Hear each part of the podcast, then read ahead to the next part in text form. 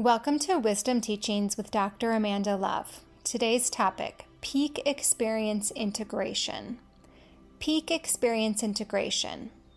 Many of you have had those experiences of pure bliss or ecstatic rapture, moments of profundity and transcendental insight, where you experienced or knew something beyond what your ordinary senses and mind experience on a day to day basis something that left you feeling touched, moved, alive, open, integrated, and whole. Words often cannot describe these experiences.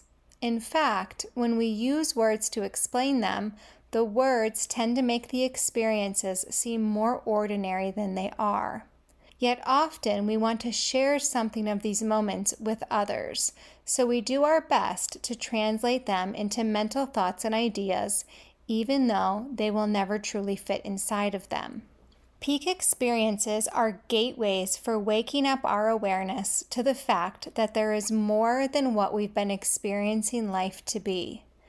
They stretch us beyond our known world into something more expansive and inclusive.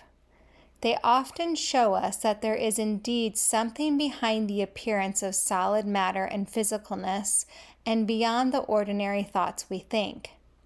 If we've never had a peak experience, it's hard to believe that there is anything more to existence than what we experience as our everyday reality. We simply have to take it on faith that there is something more.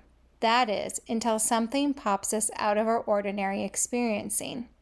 Even if we have had one, two, ten, or a hundred peak experiences, it can still be easy to fall back into our normal, habituated way of seeing reality as a physical machine devoid of spirit or essence. Peak experiences can occur at any moment and don't necessarily require anything on our behalf in order to make them happen. There are, however, certain conditions that seem to make the probability of them occurring more likely. One is an earnest and sincere desire to know oneself or to know the true nature of reality, even if you don't fully know what that means. Our desire for this creates the internal conditions, along with an attractive force that sets the stage for extrasensory or beyond sensory peak type of experiences.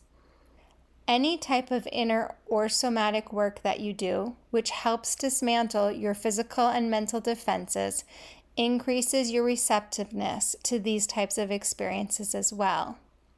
Other activators can be near death experiences, traumatic experiences such as car accidents or other physical emotional threats, consuming psychedelic substances, meditation, lucid dreaming, sweat lodges, and other healing work, particularly when there is a group field effect in place that supports going beyond the known.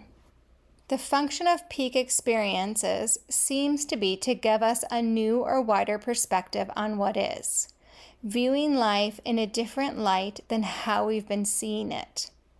They also tend to increase our hunger for truth, knowing more of what is, and bring us more into alignment with ourselves and the larger organizing principles of life. We get to feel what it's like to vibrate at a higher energetic state with more awareness, openness, and inclusion.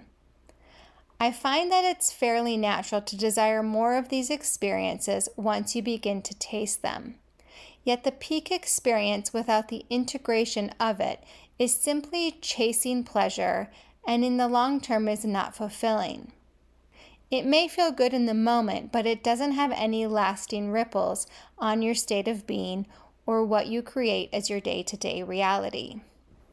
For many, the desire for these experiences is to help bridge the so called gap between what is experienced on the more ordinary levels of reality and what gets glimpsed, tasted, and known as reality through them.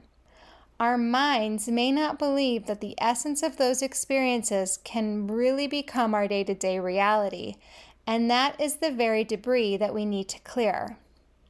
Sometimes peak experiences are not pleasurable in the ordinary way we think of pleasure, but rather they are uncomfortably revealing.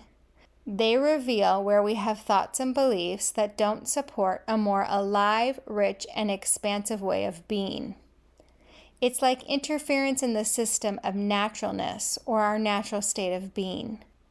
That interference is made up of stories and perspectives that we've created about our experiences that are distorted or not in alignment with the truth of what is. Even though we might be very convinced of our perspectives and feel that they are very accurate, our conviction doesn't make them true if they are not in alignment with how the larger organizing principle views life, which is always love and acceptance of all. The desire to hold anything separate decreases as we open into more and more. As our rigidities soften, our disassociations land home, and our completeness is accepted by us, there is less and less that we can even perceive as separate.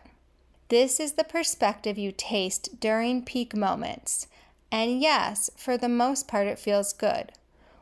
Or better stated, it feels like unified ecstasy that is grounded and all pervasive, that knows without figuring anything out, that loves without thought, and that is without anything. Integrating these experiences is work. It's the core reason why we do any of this inner work to begin with. To live the truth of our being, which is free, boundless, unified, whole, in love, and at peace. That's why we do it. There is an infinite oneness from which infinite possibilities are birthed and brought into expression. The deeper you know this infinite oneness to be the truth of existence and the source of all, the more available and capable you are to bring these possibilities to life. Beyond ordinary, non ordinary, and extraordinary is increasingly and increasingly more probable to be your lived experience as you commit to integrating and bringing your peak experiences to life.